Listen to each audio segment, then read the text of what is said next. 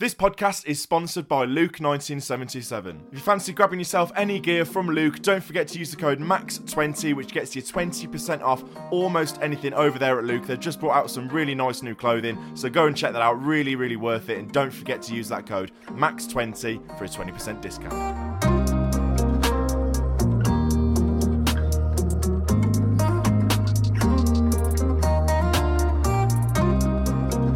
Right, hello and welcome back to another Villa on Tour podcast. Hope you're having a very good start to your week. Feels weird coming on here talking about an away game where we haven't won, and it's not often you get to say that as a Villa fan. Um, but I'm your host, Max Stokes, joined by Simon Lines as always. Simon, I'll ask how you are, and I'm, I'm asking you how I sound as well, because we've just uh, started to get ourselves up for the podcast. I'm messaging you saying, are you ready to go? And you're saying no, because my AirPods are in the washing machine. But luckily, we are back. The podcast is underway, but you had a little bit of uh, issues getting yourself on this afternoon. Didn't you? Yeah, somehow after my AirPods been in a full washing machine cycle for two hours, they've come out. Well, I'm, I'm not going to say unscathed because they sound a little bit weird. It sounds a little bit weird now how I'm talking to you now, but they're working and they're charging. So um, yeah, so AirPods clearly are indestructible. So yeah, I'm not too bad apart from AirPod dramas, but yeah, all good. Unbelievable. I mean, you're definitely going to have soapy ears by the end of this with all the washing machine yeah. water getting your, getting into your ears. But there you go. At least we're underway and the podcast is up and running. If you haven't already checked out the West Ham video on Villa on Tour, please go and do that. Although it was a one-one and a pretty,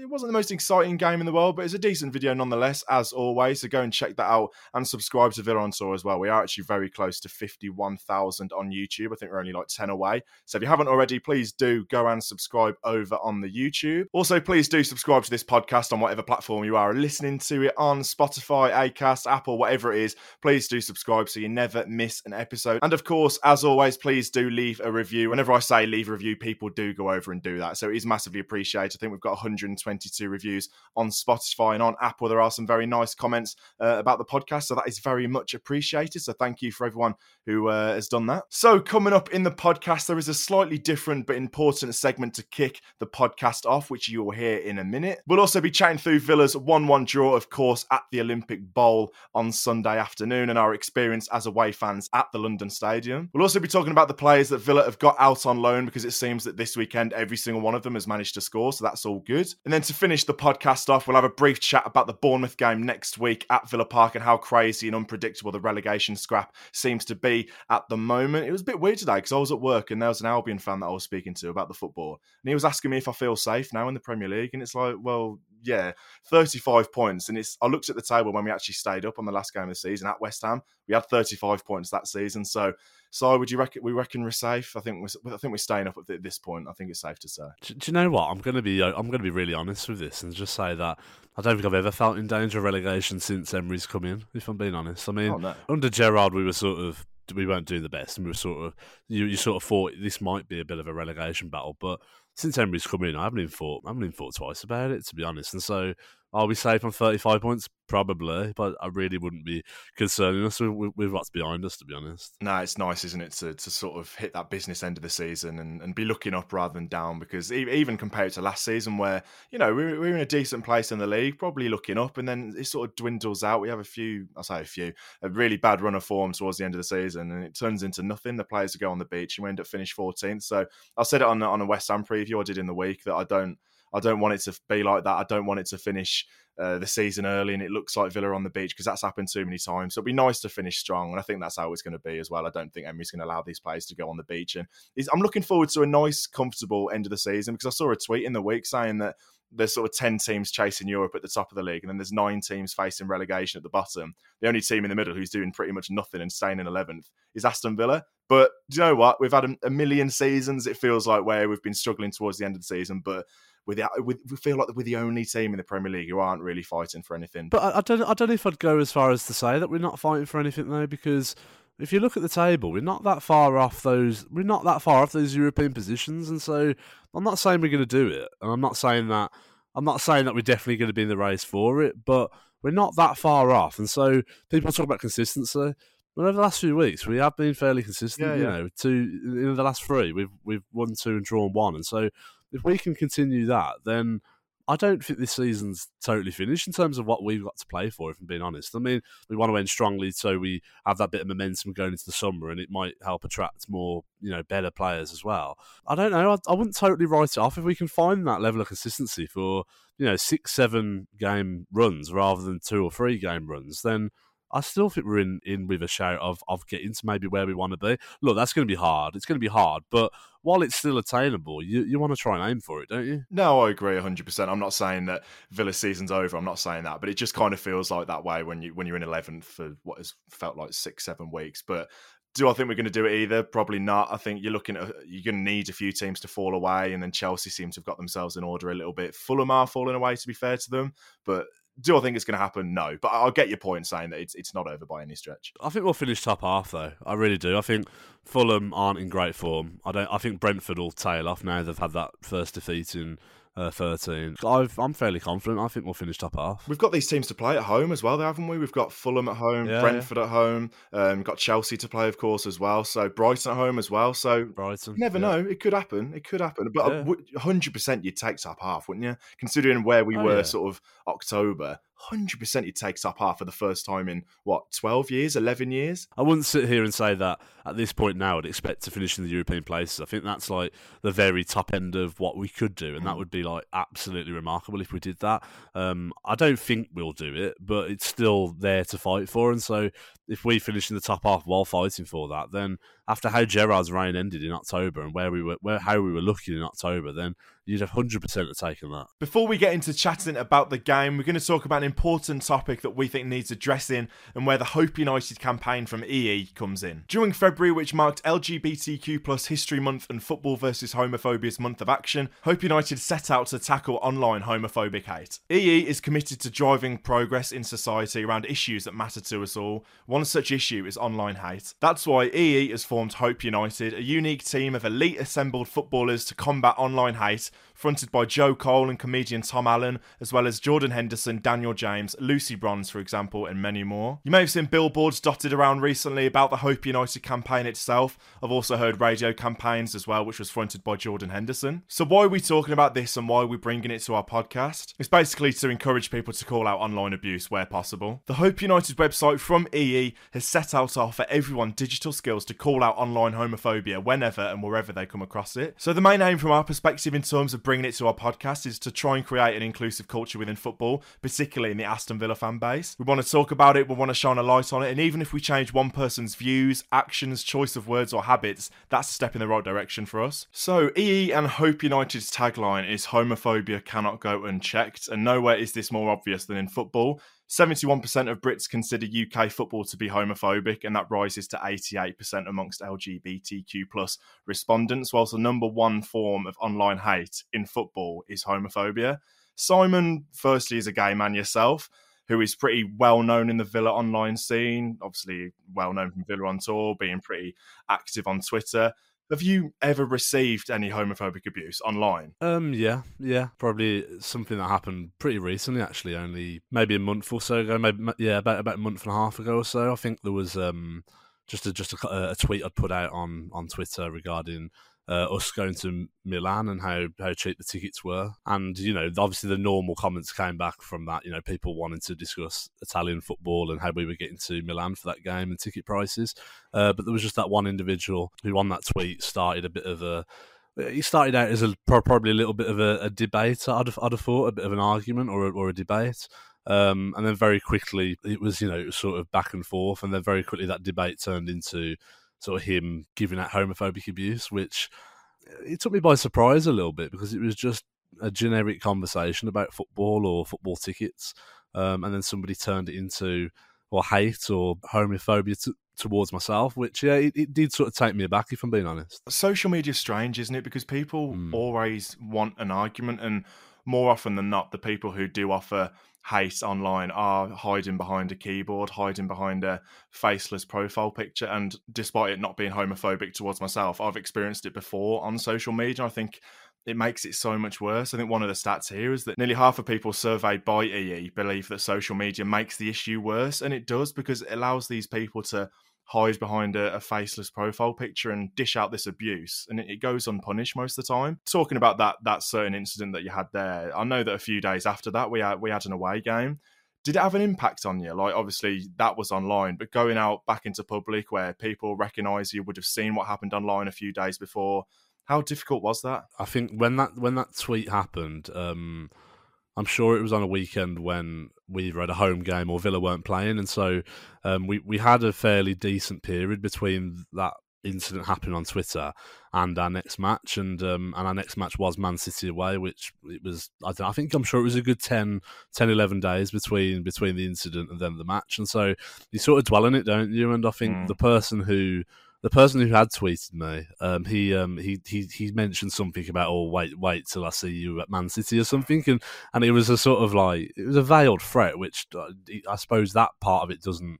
doesn't really bother me, because again it was a faceless profile, but then you sort mm. of start thinking, you think, oh, it's a faceless profile, you have no idea who this person is, and yet this person clearly goes to Villa sort of home and away, because he was talking about going going to the going to the away game. And then you just sort of think, obviously with with the following you, you sort of have on Twitter, you know, with sort of four or five thousand followers, a lot of the I suppose a lot of the Villa fan base, a lot of the away sort of support would have sort of seen that tweet yeah. and would have sort of seen that sort of argument. And so I think when you sit down and dwell on it, which probably isn't a good thing because you start overthinking things, but you do start thinking, I wonder what wonder what reaction I'm going to get here. I wonder if this person's going to be around where when I go. I wonder yeah. if he really is going to be sort of, you know, waiting to have that confrontation with you, or you wonder how other people are going to react. And so if, if I'm being honest with you, and like, it's not something I've ever ever felt before, but it caused that sort of little bit of anxiety in my mind. And like, you know, you walk through the turnstiles, you're looking around you thinking, oh, is anyone looking, or is anyone, you know, is anyone anyone anyone going to going to come up to you and say anything? And so that that that was a feeling probably I'd never ever had, never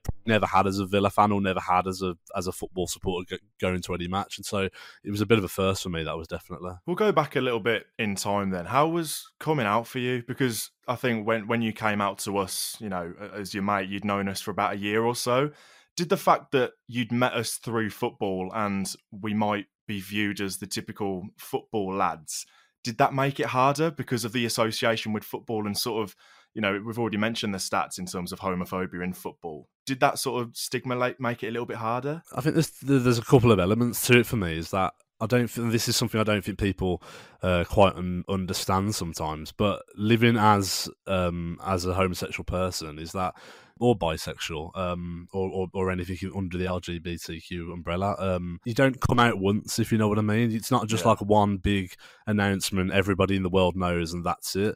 You face that for sort of the whole of your life, really. I mean, any new person that comes into your life, they end up just obviously knowing, and so you go through that sort of coming out phase consistently, whether whether you uh, build up new friendship, or whether you meet somebody new through work, or or socialising when you're out and about.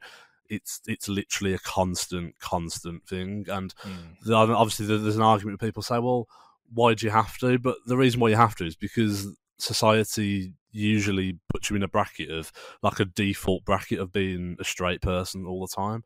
Um, and so if you want to be true to yourself, if you want to be true to that person when you're having that conversation or that friendship, whatever, you end up having to do this coming out scenario over and over again. So that so that's the first element for me. And then in terms of my coming out to, I suppose, you guys, it was hard. It was difficult, and I and I, and I think it was from from what you said there. Really, it's because we're in this sort of environment, in a sort of football supporters environment. You know, you sort sort of young lads, and you're looking at it, you think, oh, it's, football's like a stereotypical thing, isn't it? Like sort of macho sort of blokes, you know, on a on a coach or on a train, drinking talking beers, about women and all sorts. Yeah, talking about women and stuff. And and and let, let's be honest, that happens. That does happen. Um, mm. And so again, people assume, people just assume. I suppose, I suppose for me telling you guys, it was a little, probably a little bit of that in my mind. It was probably a little bit like, you know, this is kind of in football, this is kind of taboo, this is kind of, this doesn't happen. And so for me, with a bunch of, you know, really good mates who I'd met through football, it was it was kind of felt like it was kind of going to change things. And I think for me, it was just at the point where it was, you know, I got to know you guys so so much better, and I think it was slap bang in the middle of lockdown, wasn't it? Mm. Um, and we'd grown a lot closer probably through lockdown, et cetera. And it was it was just purely the fact that you feel like you you know you've got to know people quite well, and you, as really good friends, um, and then you feel like you're lying to them, sort of thing. And obviously, major things happen in your life. You know, you start dating, um, and then obviously your friends who you're really close to obviously ask you questions. They obviously are interested in yeah. in in one in wanting to know who you, who you are dating or. Or, or or what's happening. And so that was the sort of process I went through, really. And obviously, I don't think I had any individual worries in terms of telling you guys. I don't think I had any individual worries about any bad reactions, because I didn't, I know that you guys wouldn't be like that. But there's still that element where it's like, you know, it's a, it's a large group of friends and we were all got that one thing in common, which is going to the football and supporting Aston Villa. And, um, And and and you just, you know, I suppose it would only take that one sort of bad reaction, wouldn't it, to sort of change things. Fortunately, that didn't happen. But yeah, it's um, it's always a nervy, nervy time, especially when you, especially when it's somebody brand new who you haven't to tell. Um, but it's it's something that people from the L G B T background just have to keep going through over and over and over again. But yeah, that's a little bit of a background to, to my story. So how can English football fans do more to call it out, and how can you find out more as well? Well, search Hope United by E E on the internet. It'll be the first thing that comes up. Loads of information on there, and it tells you how to report online abuse as well, which is really, really important. Regardless of sexual orientation or background, setting out to demonstrate the positive impact anyone can have by calling out online homophobia is Hope United's aim, and what we want people to take away from this segment on the Villa on Tour podcast. So please do go and find out more if you so wish. Go and check out the Hope United website. There's so much good information on there, and obviously for Simon experiencing it, and for me having to having to see your best mate go through it at times, it is a topic that is quite close to home. So please do go and think about it and check out uh, the Hope United website. So off the back of this collaboration with E E, I will be making a donation to the Football versus Homophobia charity. So then let's move on and chat about our trip to the capital at the weekend. So it was our second time at the London Stadium. Let's just talk about our experience a little bit, because I think I've said it before, there's a million Villa podcasts, but I like talking about our experience at the away games, because I feel that's like what other podcasts can't really offer. How was it then? How was it at the London Stadium? You get so much criticism. How was it for you, Si? I'll start off from the very beginning. It felt like it took absolutely ages to get there. I don't know if that was just me yesterday, but I, honestly, I felt like I was on that coach for what felt like a, a literally a lifetime. You weren't even morning. awake for most of it. You had a nice little nap around the M twenty-five. Wasn't that on the way back? No, you had a nap on the way down. I don't remember that part, but um, it felt like it took forever. It was only like an hour and a half so in the pub, which is a little bit different. We're usually there for quite a while. So, yeah, onto the stadium, and oh, it's the same old, isn't it? The one thing I would say, well, the one thing I would say this year was that the security was a lot quicker. Yeah, we literally got through within a couple of minutes this year. While last year, what I will say is though, I, th- I think there's two entrances to the away end. I think we went to a different one last season. I did see some people on Twitter say uh, they had right. issues going into the stadium this time, so I think we were slightly lucky. But no, I uh, take your okay. point. It was quicker for us. I think for other people, there was there was issues getting in, which you'd probably expect going to West Ham. Yeah, well, they've moved the coach park, haven't they? Yeah. So the coach park for the away fans is in a totally different location, and uh, obviously we went in this other entrance then, if that's the case. And um, yeah, so that was a lot better. That started on a positive note. But yeah, the stadium itself is just, I, I, I, you know what I think about it anyway. I mean, looks-wise, it looks great. I mean, like the, the from outside, the stadium looks good, and from inside, when you're at your seat, you know, you're looking around the stadium. It's a good stadium, of course it is. I say it's a good stadium. I don't mean it's a good football stadium. No, it's, it's a good stadium, mm-hmm. and when I say that, I mean it's pretty good for other sporting events, but it shouldn't be used as a football stadium. I just from the from the lower tier, you view okay, it's not too bad. I've saw some pictures on like Twitter from after the game of people's views from the upper tier. I just can't believe how far away it is. Like, you know, I thought we were, I thought we felt far away when we were at the San Siro a few weeks ago for the Milan game, and yet we were literally up in the gods. Uh, but at West Ham, that picture I saw on Twitter, you, you, you can barely even see the other end of the other end of the pitch. You're that far away. The the, the the life and soul of West Ham has been sucked out of it by that ground. I really do. Like, I remember going to Upton Park years ago. And I know a lot of West Ham fans will agree. And it's not me, not me launching a, a you know a thing against West Ham. I, I don't, I don't mind West Ham. I think they're a good club. Um, but how they how they left Upton Park for that place is just it baffles me. It genuinely does. I mean, there's nothing around it. The access to it is really poor. Um, and then you, once you're in the ground, you've got all these massive like op- open spaces, which I'm not even sure what it is. And then you've got that terrible view, and then a terrible atmosphere as well. So I'm not a fan of it. I'm really, and then also I hate the concourse area as well. They've got like one set of toilets, which is laid out horrifically. Um, and then you can't, you can hardly get to the bar because there's no room, even though it's a brand new stadium. It baffles me. Yeah. You know, it really does. But I, I just don't think it was designed for, as a football stadium, if I'm being honest. Yeah, the concourse is remarkably small for the sort of amount of people it's meant to sort of look after. It sort of feels like there's there's two away ends as well, doesn't it? Like the amount of times yesterday I'd look behind me and I could hear the Villa fans in the upper upper tier chanting. It just feels like that's a completely different away end. It feels like they're miles away. It's just it's just absolutely bizarre. And that, that segment between the upper and lower tier that looks like it could be a whole massive gig stage in itself. It's it's so, so bizarre, isn't it? And I encourage anyone to go and watch the Villa on Tour video because you can actually see it. I give a like, like I actually give visual representation to what it was like. And it was it was it was weird. And it, you, you're right, it's not a football stadium, and it probably is my my least favourite away day in the Premier League. And I'm, I'm going to West West Ham fans agree though. I've seen on Twitter. West Ham's are saying, like, yeah, we know, we know it's bad. And I was speaking to a West Ham fan before the game. They they miss Upton Park massively, and you can absolutely see why. The thing with that, what you just said though, they've like they've got like that weird sort of stage area, like you know, like in the away end. Like, why don't they just put seats in there? I don't. Mm. I don't really understand why they got that. The point of it is obviously when there's athletics, the lower tier moves back, and that's sort of like the void space that it moves into. But yeah, when it is being used as a football stadium, right, for the majority okay. of the time, they could one hundred percent do something with it, couldn't they? It just it looks it looks a mess, doesn't it? It just looks a mess, um, and it just it doesn't. As you say, it feels like you've got two away ends. It does feel like. Yeah, you're right. You turn around, it looks like the Villa fans are absolutely miles away from you. Well, at least there was no popcorn this time. I didn't see any uh, popcorn stands. I did see the couple in front of us, though, had yeah. uh, nachos and hot dogs in the first half, so they were getting the full-on uh, Olympic mm. Stadium um, sort of experience. But yeah, yeah, it's it's just absolutely horrible, isn't it? And I, whether we'll go back next season, I don't know. I think West Ham will stay up, but uh, yeah, it's just not one you look forward to going to. Yeah, it probably gives you cinema vibes, doesn't it? When you see people like it's like you've come to watch like Avatar or something, rather than coming to watch West Ham versus Villa. It's all a bit, it's all a bit weird. Right then, on to the most important segment of the week, Emery Watch. I think it was pretty standard this week, wasn't it? Um, sort of zipped up cardigan looking thing with a nice claret tie. Classic, smart.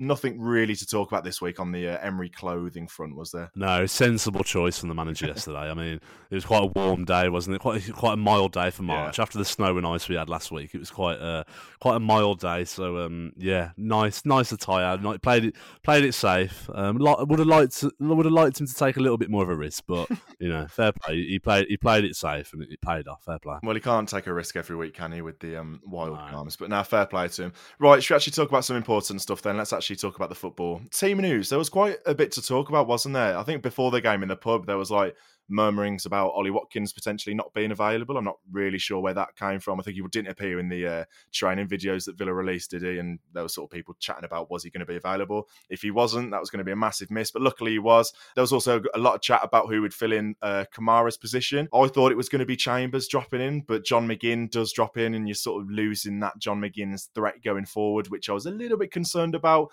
Don't think he had as good a game. I thought he was good, but I don't think he had a good a game as he did against the Everton um, and Chris. Crystal Palace game previously. Bailey obviously comes back in. Moreno comes in as well. You were saying during the game, that sort of Moreno-Dean sort of combination, who starts, who doesn't start, kind of feels like the Trezeguet-El Ghazi, where it could be either of them. And then in the sixty-fifth minute, every single game, they'll change. So I don't really know. And then the other talking point was obviously Carlos being back on the bench. So pretty interesting team news, wasn't it? Yeah, it was. I mean, thank God Watkins was available. That would have been a, a crazy miss. I think I think the one that's I think the one that sort of um, shot us in the foot a little bit is obviously with Kamara being out.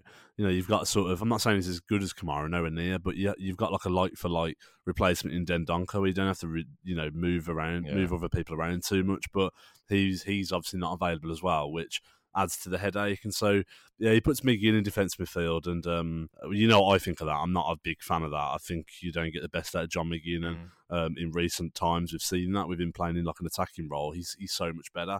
I also think it puts a little bit more pressure on the other players who play up there. You're relying on Ramsey, Bailey, Buendia, et cetera, to to have good games, um, and that's probably not what really happened yesterday. And so I did feel like it stunted us a little bit going forward. But then on the other side of things, I do understand it.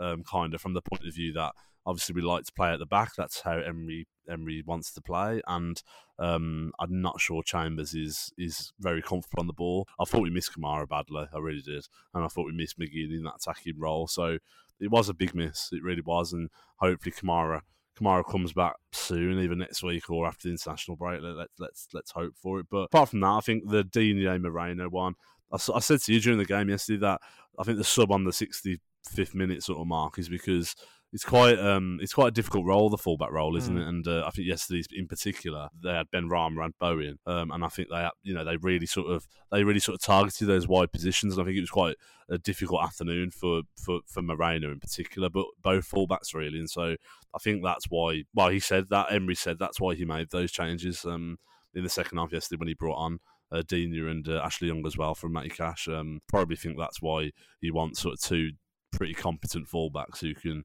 who can sort of interchange depending on the opposition and um, you know change up during the match as well. Yeah, from that perspective, it's it's nice that sort of Young and Cash and Digne Moreno are sort of all on a similar level. Like you haven't got a standout left back, and you're sort of a little bit worried when the replacement comes in. I think it's nice that they're both pushing each other, and like you said, when that change is made in the sixty-fifth minute, it's not too much of a, a problem for, for either side on the right and left. Um, but what did you make of Diego Carlos being back on the bench? That was nice to see, wasn't it? I think first time he appeared in a match day squad since the Everton game, was it at home? Is that when he had his injury? What's that? Seven yeah. months ago? Absolutely ages. I think hopefully he'll get like. A behind the closed behind closed doors game under his belt, potentially an international break. Expecting him to be on the bench against Bournemouth, but he's he's probably not going to come in out the cold light. Like you'd probably expect him maybe under twenty-ones, but more likely a behind closed doors game. But it's nice to see him back, isn't it? Yeah, it's really good news. I'm really really pleased for him because it must have been hard having such a bad injury like so early on, especially with him coming over from Spain and not speaking the language. It must have been really really difficult for him, um, and we haven't really seen anything of him. I mean, we don't know too much about him, do we really? Because we we've only watched him those handful of times in pre-season at the very beginning, so we don't we don't know too much about him. And um, you know, I, he'll be he's back into it, won't he? I mean, he, he's been out what seven months. I mean, that's quite a recovery in terms of in terms of the injury he had. I mean, you'd expect players to be out longer than that, um, and so he's come back probably quicker than anticipated. Really, yeah, he'll have a bit of football, but I think we'll. It's it's good to see him back, but I think we'll yeah. we'll really see like the, the true Diego Carlos probably probably next season. Yeah, I think you're gonna have to sort of. He's basically wasted a, a year of his Villa career, isn't it? Obviously, you're gonna have to be so careful with him. You don't want to just throw him straight back in, and obviously, we're not going to do that. Um, mm. But yeah, you, you'll, you'll you'll see the best of him in pre-season. Then obviously, you'll go again next season. Uh, Danny Ings started for West Ham. What did you make of that? We were chatting in the pub before, weren't we? And we weren't really too concerned. I think he was rested um, in West Ham's midweek European game, obviously for this one. But as a sole striker, we've all seen it. That's why he didn't thrive at Villa. If you're going to play Danny Ings, you need to play to his strengths, and they're a very particular set of strengths. West Ham didn't do that, and we sort of expected that, didn't we? As a sole striker, Danny Ings isn't really going to cause you too many problems, and he didn't against us, luckily. No, it's always the error that teams make, is that they play Danny Ings on his, on his own up front, and he's not the type of player to do that. He likes to play in a two, um, off the shoulder, you know, him him and another one off the shoulder of the of the defender. Um, but yeah, I think I, when I saw the team sheet and I saw that he was one with Benrahma and Bowen on the wing, I didn't. I, I think especially with how resolute Villa have been defensively over the last couple of games, I didn't think I didn't think we'd probably give him that many chances to score. Because the thing is, if you do give him a chance in the six-yard box, sure. usually Danny Ings, that, that that's where he's lethal. We did a job, um, you know, a job on him, and I, I thought we I thought we would. I wasn't I wasn't overly concerned with. with Ings playing. To be honest with you, I was kind of glad. I, I always I always feel like when Antonio plays, obviously he was out yesterday, but I always feel like when Antonio plays, he always seems to get the better of us. So mm. I was quite pleased with what he wasn't available yesterday, and I was quite pleased that Ings started. I didn't think he troubled us much, and Um, he didn't. No, he didn't trouble us too much at all, but someone who did was Saïd Benrahma, and it always kind of feels like he turns up against the Villa. Obviously, a couple of years ago, he was very strongly linked with us in his Brentford days. But I think him, uh, Jared Bowen, caused us major, major problems yesterday. It kind of felt like, kind of felt like everything West Ham did, it came down their right-hand side and our left-hand side, and I think especially in that first half, Moreno has been caused a lot of problems. Obviously, Benrahma has a very early chance, and if you watch the, the highlights, like the short highlights back, it feels like every single one is a Benrahma chance. He probably had four or five chances yesterday. So West Ham started that game pretty well, didn't they? But it is Villa that go one nil up, and it's a brilliant, brilliant goal. That assist is absolutely brilliant, and that's what Moreno's good at.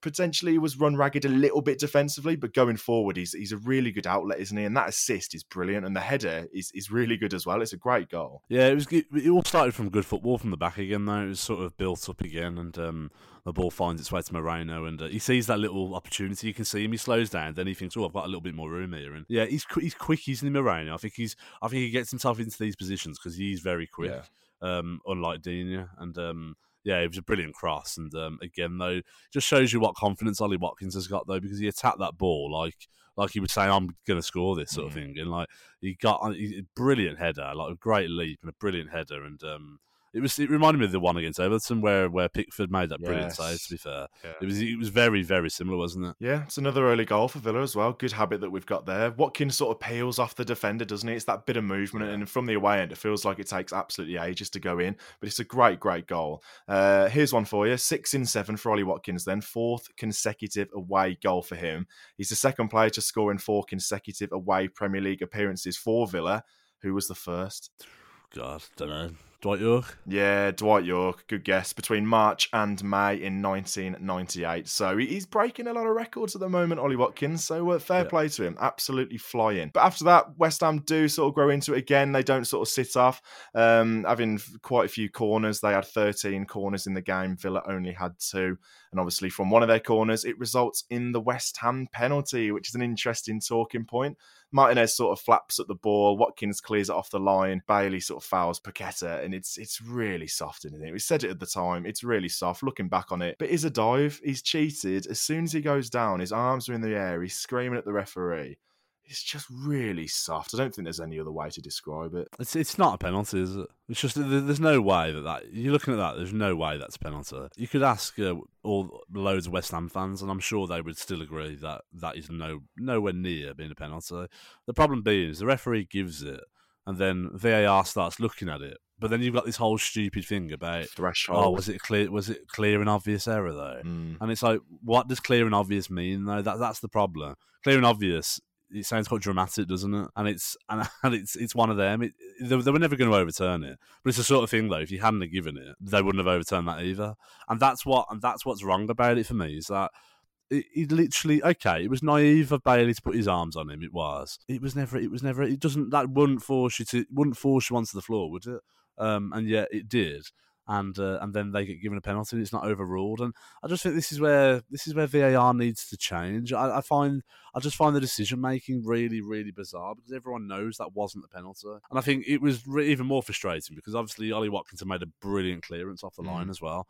Um, so it, you know that just went you know it just went to pot because Bailey you know fouls him. But I feel a little bit sorry for Bailey on that one because I, I, I'm sorry, but it wasn't it wasn't a foul. And if those are the sort of decisions that are being given now, I just think it's a joke. I really do. It's really inconsistent though, isn't it? Like in another game, you'll see a different decision and it won't go uh, West yeah. Ham's way. It's, it's just really, really bizarre. And Paqueta's going away from goal and he just tries his luck, doesn't he? I don't know what happens to his legs. They just sort of disappear and he ends up on the floor and he tries his luck and the referee buys into it. I thought the referee had a really, really poor afternoon. Like, take your pick. Um, I haven't seen any of the, the decisions back, like the Buendia penalty. Um, appeal, but just all afternoon, just so much inconsistency. Yeah. And there was sort of a running theme between between us two talking about the the foul throws. It's something minor, of course it's minor, but these things just get missed. The linos not asked. Linos again just aren't spotting anything. They're, they're there to help the referee and they just don't. Things like a foul throw, which is really easy to spot, they just sort of brush off, and it's just it's just bizarre. The foul throws were constant yesterday. It was literally like every single time. It was over that. Um, it was over on. It was the left back, wasn't it? It was West Ham's left back that was doing it, um, and it was literally constant. These foul throws yesterday, not one of them got picked up on. And then there was the the, the other thing for me is that I noticed it in the second half again, and it was the same against Palace last week. The delaying, giving a yellow card to, to players. Mm-hmm. And it's like the, they, they had the one, didn't they? Um, Paqueta. Paqueta, wasn't it? He should have been booked about three minutes before he actually was because he made a yellow card offence at that moment. Mm. Wasn't booked. Then he finally does get booked. And then West Ham then know he's, he's walking a tightrope and then he gets substituted. But you need to start yellow carding players earlier. If the, if it's a yellow card offence, it's a yellow card offence. You need to get your book out. Stop being so lenient. Get your book out and book him. But when we're talking about consistency with penalties, I I, I did see the Buendia one back. And, like, again, to be fair, I, do, I don't think it's probably a penalty, nor was the other one. And it's this is in the, this is within the same game. And that's what that's what really, really baffles me. And, again, it comes back to the clear and obvious thing, though. The referee doesn't... I don't think he sees the Buendia one, if I'm being honest. I don't think he sees it. But then it goes to V A R. And then V A R's using this stupid rule of saying, oh, is it a clear and obvious error from the ref? And it probably isn't a clear and obvious error from the ref because he hasn't seen it. So it's, so that's why the penalty isn't given. But then earlier on in the game, the penalty is given. And it's that's within the same match. And then you look at other like games yesterday in the Premier League, though, that Newcastle Wolves game. and there was the, the penalty that Wolves should have had, and that wasn't even given. It was the foul by Pope. It wasn't even given. Um, and yet you look at you look at the one Bailey did, and it was given. And you're just thinking, what's going on? Why? Where is consistency? And that's the thing. Like, okay, you could say you can't talk about two different games. You, you know that that's that's different. You got a different set of match officials, uh, V A R, et cetera on it. But the Brendier and the Brendier one and the Bailey one, well, it's within the same game, with the same set of officials. I just I don't understand how one was given and one wasn't. I don't think either of them were penalties. I find it I find it baffling that. That that one was given. Yeah, they're pro- they're probably just as soft as as each other potentially. But you're right. If you're going to give one, you got to give the other. Like, you just got to be consistent, and we're just not seeing that. And it's so so infuriating. It's actually a good penalty by Benrahma, makes it one-one. But then after that, Villa have a huge huge chance, and a lot of our good play was coming down our left hand side as well. Moreno, wasn't it? Moreno, Ramsey, and Watkins um, sort of link up, and Watkins probably should score. Like, from the away hand, I didn't realise how much of a big chance it was, but looking back on it, it's a really really big chance, and Areola makes a pretty decent save, but it should be two-one there. But I think, it, what did you make of the, the first half overall? And I, th- I thought it was pretty even, and it could have gone either way. Yeah, I think I think it was pretty even. I think I think they had a, a few like balls over the top which we were struggling to deal with, and um, obviously Bowen Bowen especially was getting the better of Moreno. But I thought we were hanging on a little bit at the end of the first half. Mm. But I thought it was fairly even. But on the Watkins, yeah, the Watkins chance, it was again, it was a big chance though, wasn't it? And, and you're right, at the time you didn't realise until you look at the the highlight reel again after the game, you realise that was actually a really big chance, and um, it was sort of straight at the goalkeeper, wasn't it? If it was either side of him, it's a goal. But yeah, big moment really, just for half time, because that would have made it obviously two-one. It's a big moment. So unfortunately that one didn't go in, but Um, we won't criticise Watkins too much because the form is in, but yeah, it was it was a it was a big moment. But yeah, overall, I thought we were I thought we were okay. I don't think we were I don't think we were spectacular, but I thought we were I, th- I thought we were okay, and I thought we probably I thought we probably shaded the first time. If you if you look at the game, if you look at the game like a balanced approach, I think Villa would, would say they had the first half, and probably West Ham would say they, they had the second, I, I, I would have thought. Yeah, early in the second half, the, the chances for Benrahma continued. Martinez makes a, a pretty routine save. But again, it's Bowen causing major problems uh, for Moreno. And even, even when Moreno went off, he caused problems for Dean as well. Uh, Benrahma had another chance where Martinez makes a save as well. And then another one where Ashley Young makes a really, really good block, actually. And then uh, Bertrand Traore comes on for Leon Bailey. Leon Bailey again, though, so disappointing for me. And I think it was summed up where he was on the edge of the box sort of trying to create something.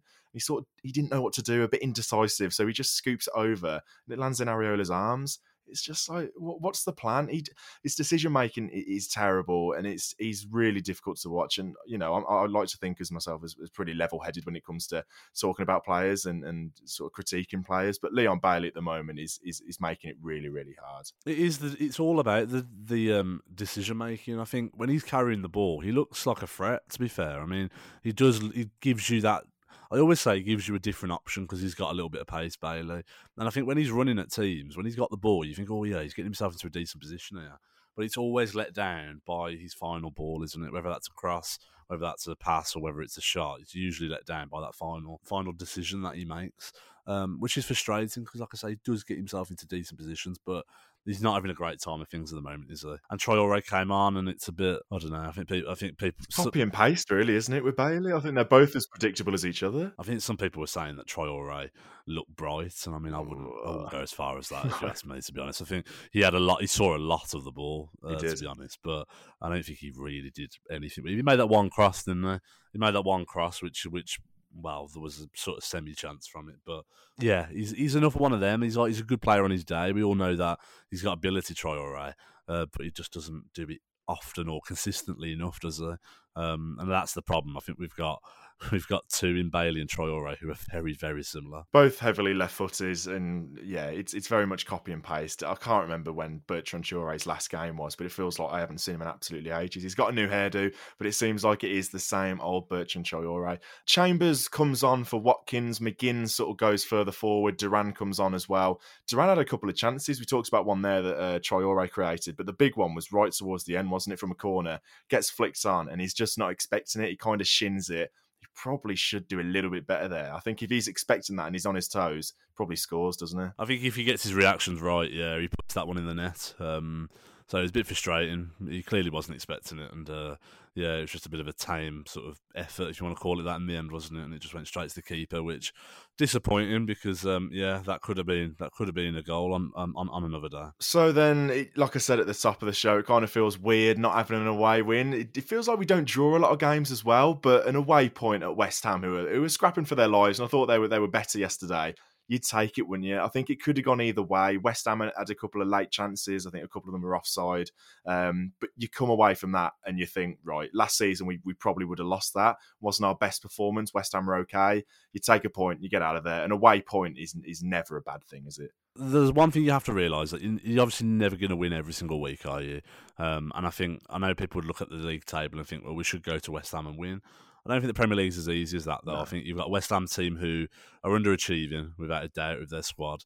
Um, they're going to be fighting for their lives. They've seen results over the weekend which haven't been in their favour, sort of thing, and they've dropped into that relegation zone. And so they were always going to be up for it, I think, West Ham were. I don't think they were ever going to roll over and sort of take it. And they have got some good players, the likes of Jared Bowen and Benrahma. And um, we talk about how Moreno and Dina had tough afternoons up against Bowen, and sometimes you have to just hold your hands up and say, well, he's a top-class player and he played really well, so he's probably going to give most left-backs a, a difficult game. And so, look, any game in the Premier League's never easy. We talk about the West Ham chances that they had, but a lot of them were sort of shots from outside the area or um, or things like that. I don't think we I don't think we gave them much within our own box, which just shows you how, how well we sort of defend most of the time. And I think teams find it difficult to play against us. I think how we sort of draw teams, you know, t- sort of teams in to try and hit them on that sort of uh, press, that sort of count, yeah, that sort of counter attack. I think I think Villa is quite a difficult team to play. Um, at you know, if you're the home team, I think Villa are a difficult opponent to come up against. Um, and I think Emery's instilled that, and you, you're quite right. In in seasons gone by, or managers gone, you know, gone in the past, we would have uh, rolled over and probably lost that game. Um, but we didn't, and um, you look at the stats, and we, we had so much of the ball again, so much of it. We had over sixty percent possession yesterday, which is which is huge, really. I mean, I don't remember Villa teams having like that, those sort of levels of possession very often. Um, but it's a it's a sort of common occurrence these days under Emery. You take that, it gives us, you know, makes us three unbeaten. Um, with sort of Bournemouth at home on Saturday, and so yeah, not not a bad result at all. And as I always say, if you if you can't win the game, make sure you don't lose it. Exactly, exactly. We'll move away from the West Ham game and talk a little bit about the loan players that seem to have a good weekend as well.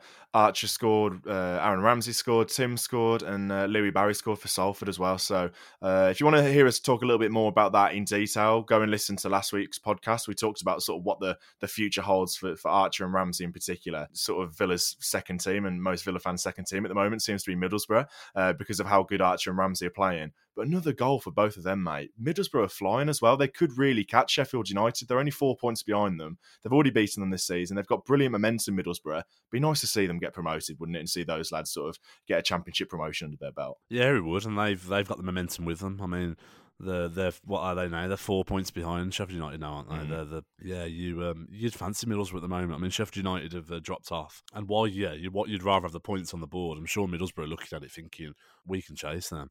Um, and they've got that sort of youthful team, haven't they, Middlesbrough, where they're not, yeah. they're probably not fearful of anybody. And um, yeah, Ramsey and Archer are like really linking it well together at the moment and banging them in. And yeah, Aaron Ramsey, like he looks like he's on fire. I, I think he's had a brilliant season. When you think about how he's had an injury in the middle of it, but he's been at two different championship clubs, and he's been, let's be honest, he's ripping up for both clubs in terms of his goal contributions. I think he's having a terrific season, I really do. And what a surprise as well, though. I mean, looking at his loan spell when he was back at Cheltenham, and he didn't exactly pull up any trees there. I think yeah, yeah. I think a lot of us were surprised when he went to Norwich. When Dean Swift took him to Norwich, I think a lot of us were, were thinking, oh, he's not. He's surely he's not going to get much game time. But he's got to be shown it in training, because obviously Dean Smith gave him a go at Norwich, and you know he, he scored quite a few goals for them and got assists, and he's doing the same for Middlesbrough. So I feel like he's really stepped up this season. I feel like this season's sort of going to be the making of Aaron Ramsey.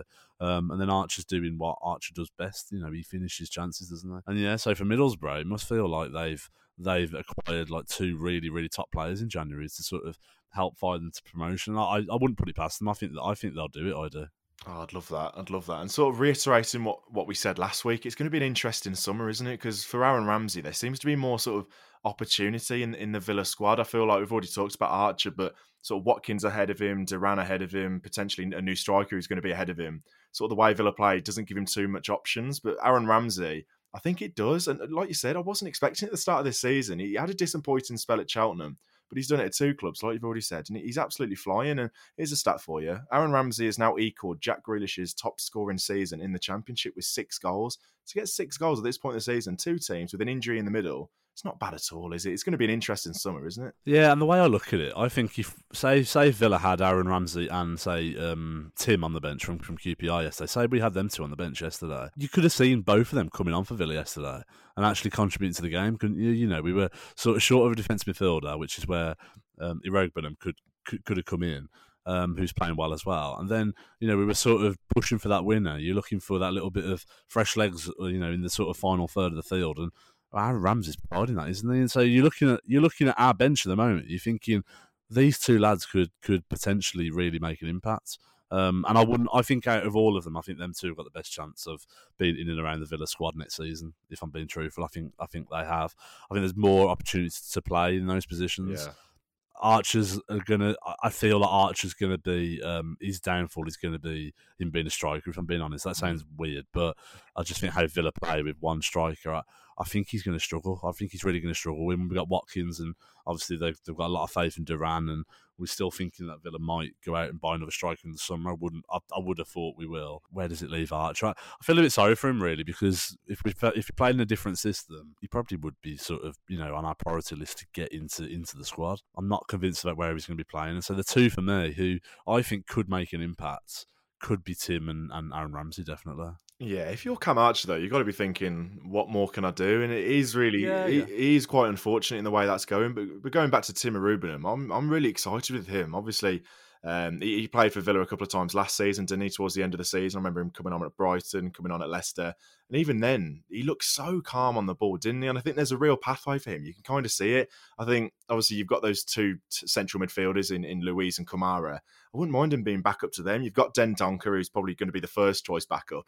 Um, but for this weekend, for example, if that was next season, you'd probably start Tim. You wouldn't want to see you wouldn't yeah. want to see uh, Chambers in defensive midfield. You wouldn't want to see McGinn drop back. So there is a pathway, isn't there? You can you can clearly see it. I think there is. I think there is for Tim, definitely. I think obviously Kamara and Louise are very, very good footballers, and they'll be our two main defensive midfielders next season. But if they buy another midfielder, it'll be sort of like an advanced midfielder, like a Guendouzi, yeah. like we were, like we were linked with in January.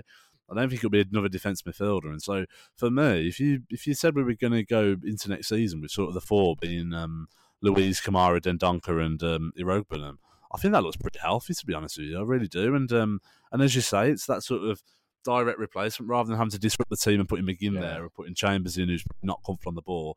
I think the thing that when I, th- I think the thing with, with Tim, I think obviously he started that Norwich game, didn't he, at the end of last season, and he made those couple of sub appearances you mentioned, and uh, I think the thing is with him, he's he's very good on the ball already. He's he's just got to he's just got to beef up a little bit and sort of um, impact the game, hasn't he? I think there was there was times when the game sort of bypassed him a little bit, and that happens with young players, of course it does. But I think the year at Q P R will have stood him in good stead for that, definitely. But yeah, I could see him be, being involved, definitely. Yeah, exciting times then in terms of the youth, and it will be an interesting summer. Uh, wrapping up then, a nice little curse that seems to have, have gone away is the third kit in London. Any other season, we would have we would have lost that, but for us not to lose, um, happy days. Another talking point as well. I don't know if people who weren't at the game would know about this, but but the whistle in the home end, someone had brought in like a literal referee's whistle into the home end, and they did it a couple of times, but most notably in sort of then there was six minutes added time. They they pretended they were the referee and did like a full time whistle blow about four times in uh, four minutes into the added time. Like half the away end started to like turn around and get ready to leave. Like there was boos you could hear, and it was just mental, wasn't it? Like, and then they did it again, and it's like, why are you bringing a whistle to a football match and like continuing to do it? It's bizarre behaviour. Desperate times call for desperate measures, though, when you're in a relegation battle, isn't it? They really wanted that point, didn't they, West Ham? Yeah, West Ham were desperate for that point, so that's what that's why that fan was blowing that whistle inten- intensively. Might have been Kevin so. Nolan or someone on the bench, you don't know. It's, it was annoying though, wasn't it? It was. It was really, really irritating. I just, why would you do that? In all seriousness, why would you take a whistle to the football? If that was like, someone um, next to you, though, would you not just like tell them to shut up? It's, it's bad, re- yeah. Well, you would, but it's bad, really, though, isn't it? I, I always put on par to like taking in, you know, when like people were taking like those like laser pens and shining oh, yeah. in, in goalkeepers' eyes. Like it's kind of on par to that, isn't it? Really, you you you you're interrupting a, a, a match basically, aren't you? And so. Yeah, I don't know where I stand. I think that's a proper dodgy one either. Yeah, maybe maybe they need to intensify the security at West Ham and oh, make God. sure that no make, make sure that no one's got a whistle on them. Yeah, maybe instead of two layers of security, they need to up it to three or four. Maybe that'll yeah. stop the whistles getting in. Yeah. Um, late trivia then in the podcast. One little bit of uh, trivia more then. Ashley Young made his two hundredth Premier League appearance for Aston Villa. How many players have done that then? How many players have reached that two hundred appearance mark in the Premier League? I hope you didn't see uh, Villa's tweet, by the way, because they tweeted this. Well, what for Villa? What yeah, yeah. Villa? How how many Villa players have made two hundred Premier League appearances prior to Ashley Young doing it at the weekend? It can't be many. Is it about six or something? Not a bad guess. It was eight. So Ashley Young is okay. the ninth player to do that.